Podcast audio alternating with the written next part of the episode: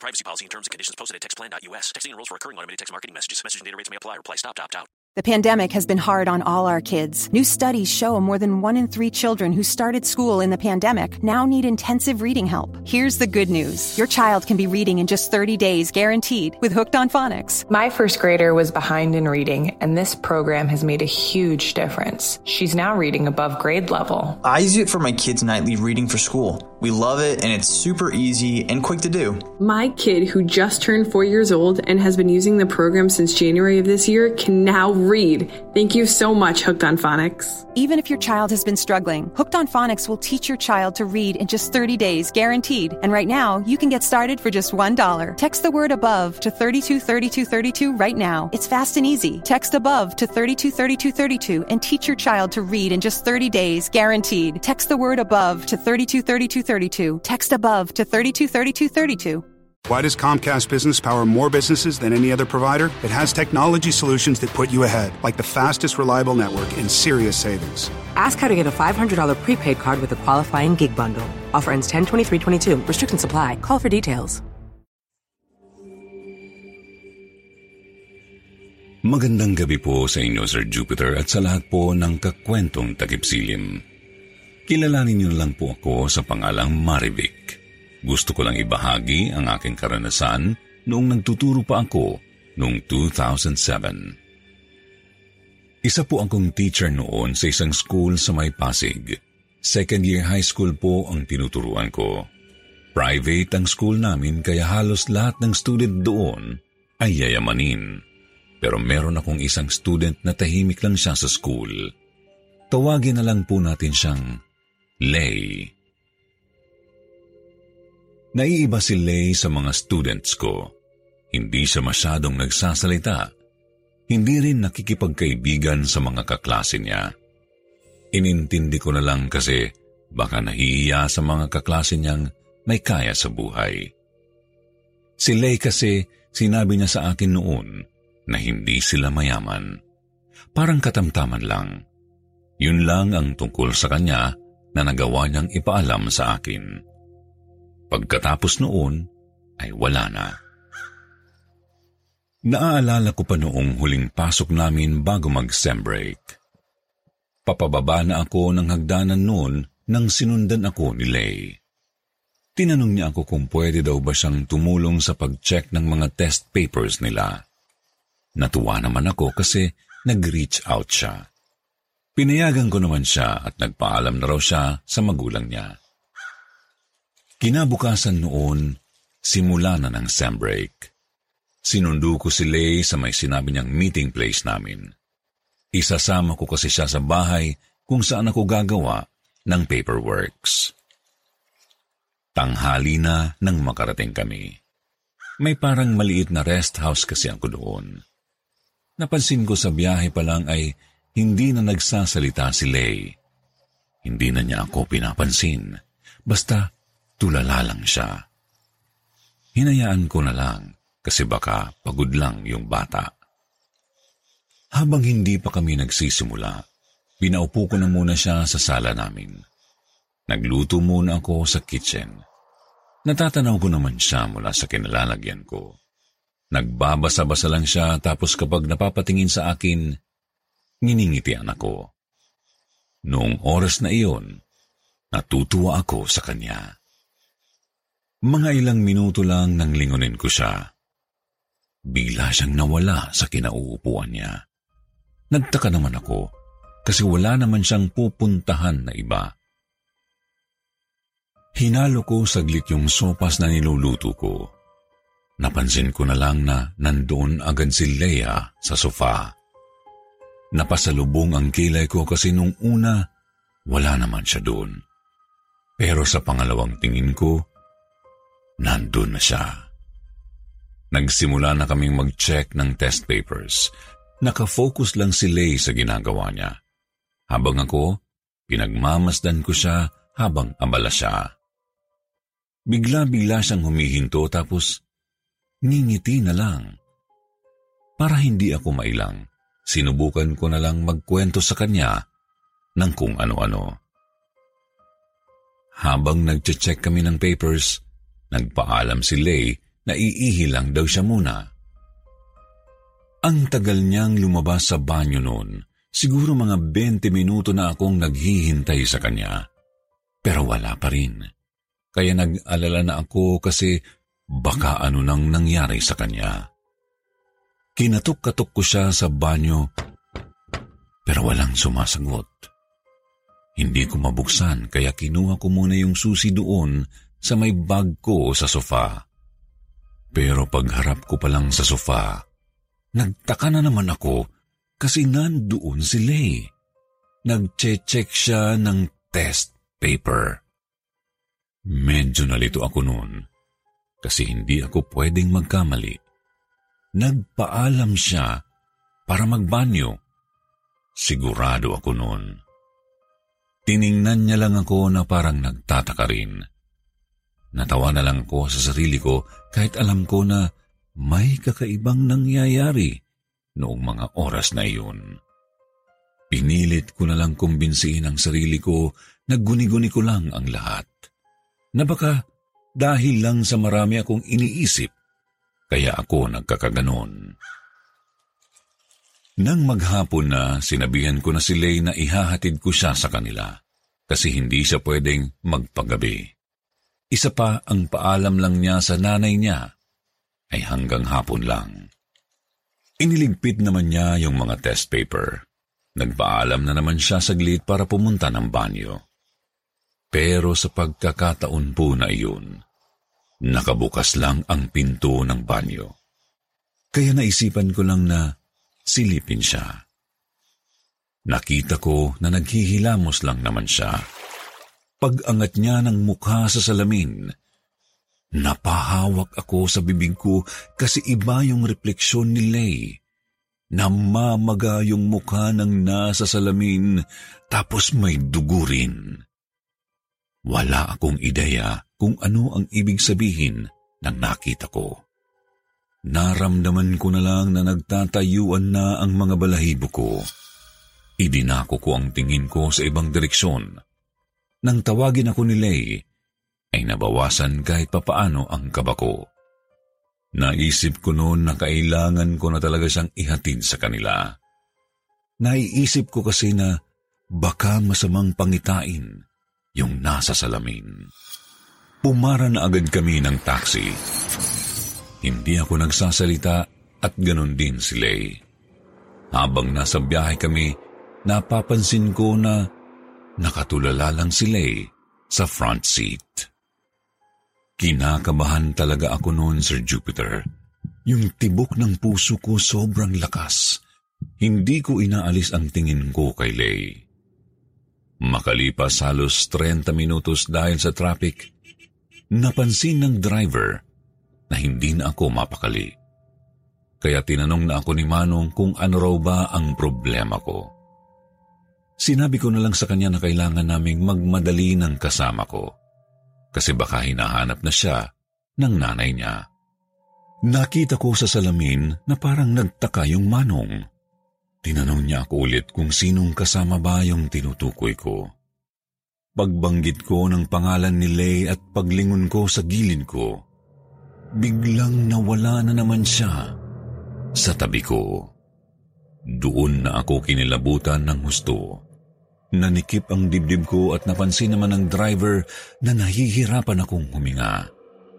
Iginilid ni Manong ang taxi at tinulungan niya ako.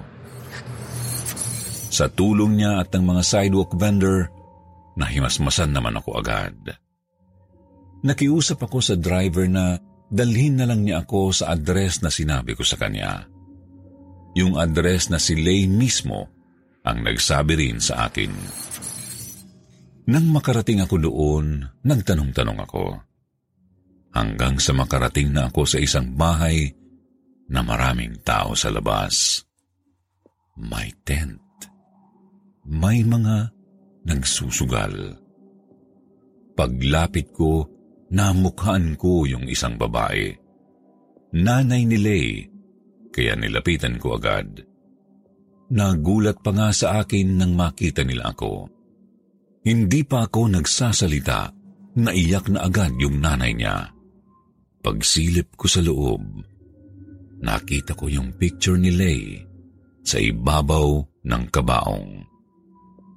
Kinilabutan ako ng gusto, Sir Jupiter. Kasi ilang minuto lang noon, kasama ko pa si Lay. Saka ko lang na-realize na yung nakasama ko pala, eh hindi na siya yun. Multo na pala yung Lay na kasama ko sa bahay at sa taxi. Nalaman ko na binugbog nga raw si Lay ng stepfather niya hanggang sa mamagana ang mukha. Pagsilip ko sa kabaong ni Lay, nakaramdam ako ng awa. Kitang-kita ko sa mukha niya na parang hindi niya gusto ang nangyari sa kanya. Nung gabi na yun, hindi ako makakain. Hindi ako makausap ng maayos. Kahit ang daming tao sa burol ni Lay, nakatulala lang ako sa gilid. First time kong maranasan ang ganoon. Palagay ko, nagparamdam lang sa akin si Lay para pumunta ako sa burol niya. Hindi ko alam kung bakit ako. Hindi naman kami ganun ka-close. Pinapasok ako ng nanay ni Lay sa bahay nila. Dito ko na rin naikwento yung naranasan ko bago ako makapunta sa kanila. Hindi rin sila makapaniwala sa kinwento ko.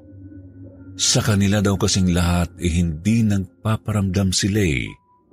Kaya malaking palaisipan din talaga kung bakit sa akin lang siya nagparamdam. Habang nakikipagkwentuhan ako sa kanila, pinapawisan ako ng malamig noon. Kasi may napansin akong nakatayo doon sa may pinto ng likod bahay nila. Malakas ang kutob ko na si Leon. Hindi ko maiwasang hindi matakot. Feeling ko po kasi may gustong sabihin sa akin si Lay. Nang sabihin ko sa nanay ni Lay na nasa paligid lang siya, sinubukan po nilang kausapin si Lay. Nakiusap ang nanay niya na manahimik na at wag na akong guluhin. Hindi ko po talaga alam kung anong mararamdaman ko. Awa, takot, o kaba. Bago ako umuwi noon, dumaan muna ako sa simbahan. Pinagdasal ko ang kaluluwa ni Lay. Nang umuwi ako sa amin, nandun pa rin yung takot. Idagdag mo pa na ako lang naman ang mag-isa doon. At hindi ako nagkakamali noon. Nagpakita ulit si Lay sa akin habang nandun ako sa kusina. Nakatayo lang siya sa may main door ng bahay ko. Sa pagkakataon na yon, Sir Jupiter, maaliwalas po ang mukha niya at nakangiti. Palagay ko pamamaalam niya na yun. Naglakad siya paalis at nang sundan ko siya, bigla na lang siyang nawala. Dahil sa kananasan na iyon, parang naging malapit ang puso ko kay Lay kahit wala na siya. Buwan-buwan kong dinadalaw ang puntod niya.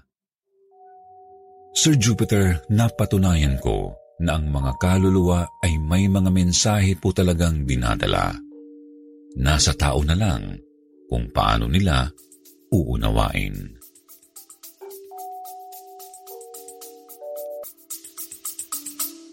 Stay with us. We'll be right back. Hello, this is erotica romance author, podcaster, sex blogger, Ruin Willow. Oh, yeah.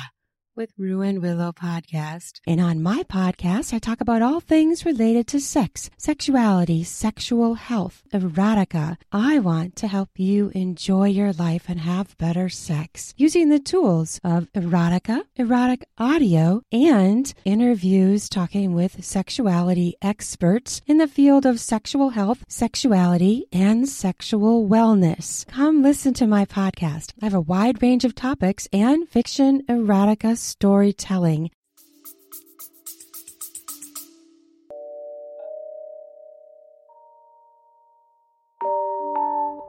Mga estudyanteng walang ID. Maulang gabi sa inyo, Sir Jupiter. Ganon din naman sa mga taga-subaybay ng inyong channel. kilalanin niyo na lang ako bilang si Dante. Ako po ay isang gwardya sa isang school na matatagpuan sa Pasig. Hayaan niyo sana akong huwag na lang pangalanan ang school para na rin sa kapanganan ng trabaho ko. Hanggang ngayon kasi ay dito pa rin ako pumapasok. Noong 2013, isang buwan pa lang ako sa bagong school na nilibatan ko. Nagkataon pa na sem break na ng mga bata, kaya parang chill lang ang trabaho ko. May mga tao pa naman sa school na yon kasi nagpupunta pa rin naman ang ibang teachers at officers. Pero kapag sumapit na ang hapon, unti-unti na rin naman silang umuwi. Ang naiiwan lang doon ay yung principal. Tapos uuwi rin ng bandang alas 7 ng gabi. Sa pagkakatanda ko, alas 4 ng hapon noon nang may makita akong tatlong estudyante sa second floor. Puro sila babae at sa pagkakatansya ko, mga grade 6 na sila. Naka-PE uniform sila at base sa nakikita ko, ay nagkakatuwaan sila. Tawa kasi sila ng tawa. Pinituhan ko sila para sawayin at utusang lumabas ng school. Kasi unang-una sa lahat, pinagbabawal na talaga ang mga estudyante doon. Tiningnan lang ako ng tatlo. Hindi nila ako pinansin, kaya naisipan kong puntahan na sila.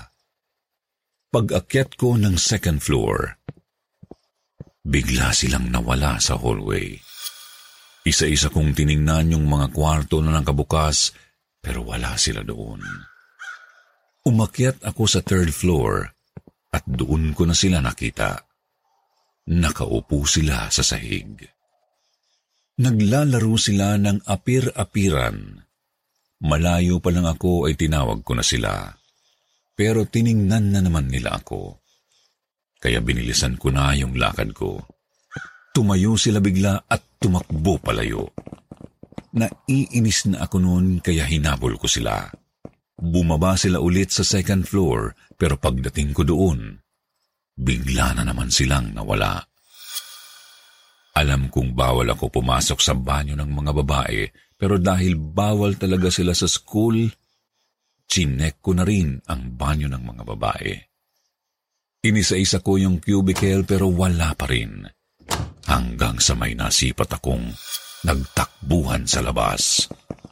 Pagsilip ko po ulit sa hallway, Sir Jupiter, nakita ko na naman silang tatlo na tumatakbo palayo. Tumatawa pa sila na parang inaasar ako.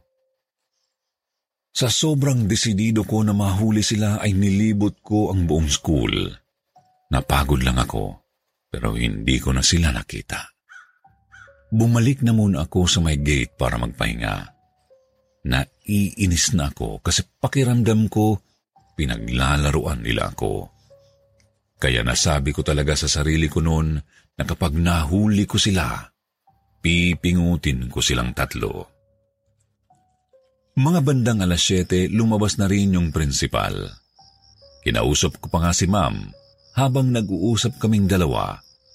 Napansin ko na naman na may mga estudyante sa second floor. Nagpaalam ako saglit kay ma'am at sinabi ko na pabababain ko lang yung tatlo.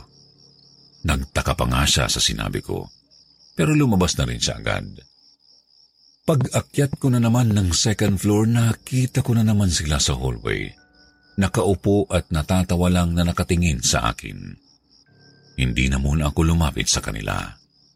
Sinabi ko sa kanila na hindi magandang pinaglalaruan nila ang gwardya. Nanahimik sila at nagkatinginan.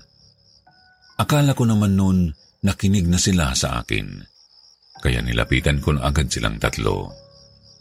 Sa pagkakataong yun, hindi na sila tumakbo. Biglang lumungkot yung mga mukha nila. Hinawakan ko na sila sa braso para dalhin sa baba habang yung isa namang kasama nila nakasunod lang. Napansin ko na wala pala silang mga ID. Habang naglalakad kami pababa, tinanong ko sila kung anong pangalan nila, pero tahimik lang silang tatlo. Mga ilang sandali lang po, Sir Jupiter. Naramdaman kong parang lumamig yung braso ng dalawang estudyanteng hawak ko. Nang mapatingin ako sa kanila, nakangiti sila sa akin na parang nakakaloko. Huminto kami at binitawan ko sila saglit. Tinanong ko sila ulit kung sino ba talaga sila at bakit sila nasa school ng ganong oras. Muling nagkatinginan ang tatlo. Biglang humangin ng malamig bago nagsalita ang isa sa kanila. Bago ka po ba rito? Yan ang tanong na natatandaan ko mula doon sa batang nakatali ang buhok. Sumagot naman ako sa kanila. Maya-maya bigla na naman silang natawa. Dahil hindi ko na kaya yung inaasal nila, naisipan ko na lang silang palabasin ng school. Wala na rin namang guidance office at principal's office nung oras na yun. Hinatid ko sila sa labas ng gate. Hindi ko na sila pinagalitan. Ang mahalaga lang sa akin noon, wala na sila sa loob kasi ang iniisip ko, malilintikan ako kapag may ibang nakakita. Isang oras nang umalis sila, may mga naririnig na naman akong nagtatakbuhan. Hindi ko alam kung saan nanggagaling yung mga yabag ng paa. Kinuha ko yung flashlight ko dahil madilim na rin sa ibang part ng school. Ang tumatakbo na lang sa isipan ko noon ay baka may mga nakapasok na magnanakaw. Hinanda ko ang sarili ko nang umakyat na naman ako sa second floor. Pinapasadahan ko ng ilaw yung paligid. Pero kinabahan na talaga ako, Sir Jupiter.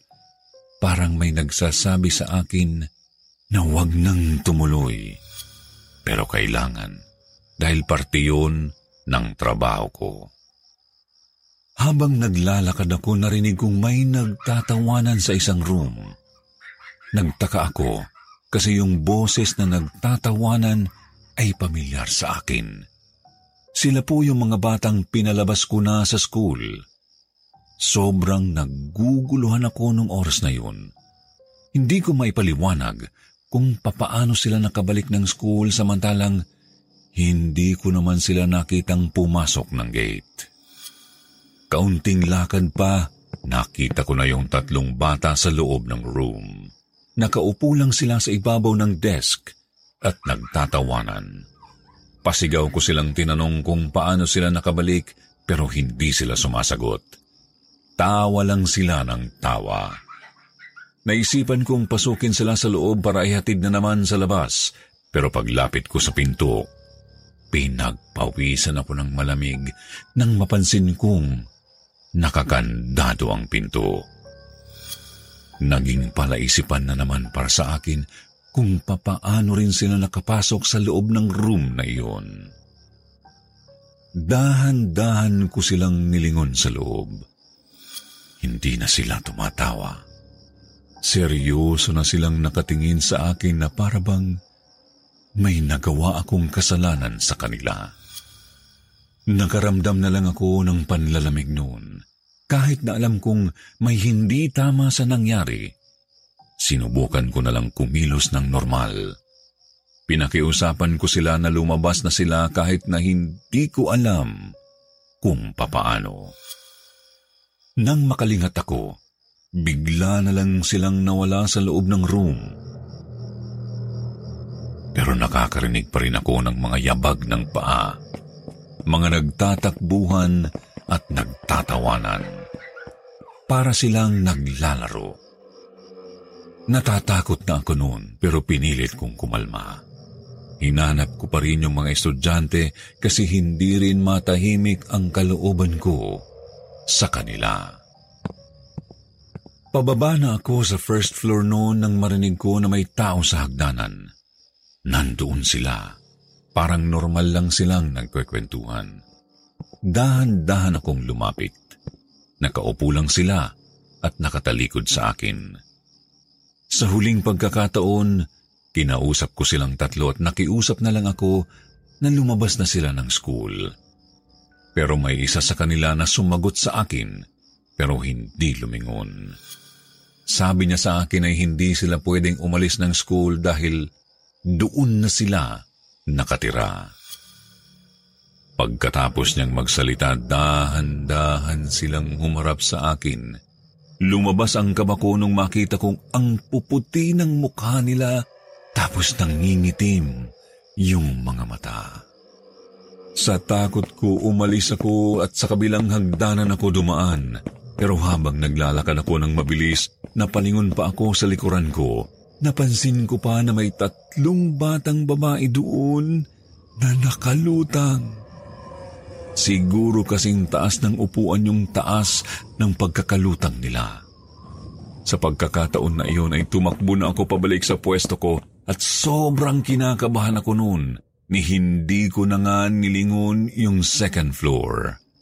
Nakafocus na lang ako doon sa kalye. Nagpatugtog na lang din ako. Hindi ako makapaniwala na yung tatlong bata na nakita ko mga multo pala sila. Dasal ako ng dasal noon na sana mag-umaga na. Ang tagal ko ng gwardya sa kahit sa ang binabantayan ko. Pero noon lang talaga ako nakaranas ng ganoon. Nang mag-umaga na dumating na yung kapalitan kong si Jed. Tinanong ko siya kung may nagpapakita bang mga multo sa school na yun. Inopen niya agad yung tungkol sa mga bata. Sabay tanong sa akin kung nakita ko raw ba sila. Malas ko lang daw kasi ako ang na-assign sa panggabi. Natapat pa sa sem break. May tatlong bata raw kasi noon na nasuffocate sa loob ng room ng magkasunog. Namatay sila sa mismong room na pinasukan nila. Mula nang malaman ko yun, ay nasanay na lang ako sa bawat pagpaparamdam nila. Pinayuhan lang ako ni Jed na kapag nagpaparamdam, huwag ko raw papansinin. Hanggang ngayon ay nandito pa rin ako. Masasabi ko na naging manhid na lang ako sa mga katatakutan sa school na ito. Kasi tuwing gabi ay nagpapakita pa rin sila. Marami pong salamat, Sir Jupiter. Hanggang dito na lang po muna. Magandang gabi po sa inyong lahat.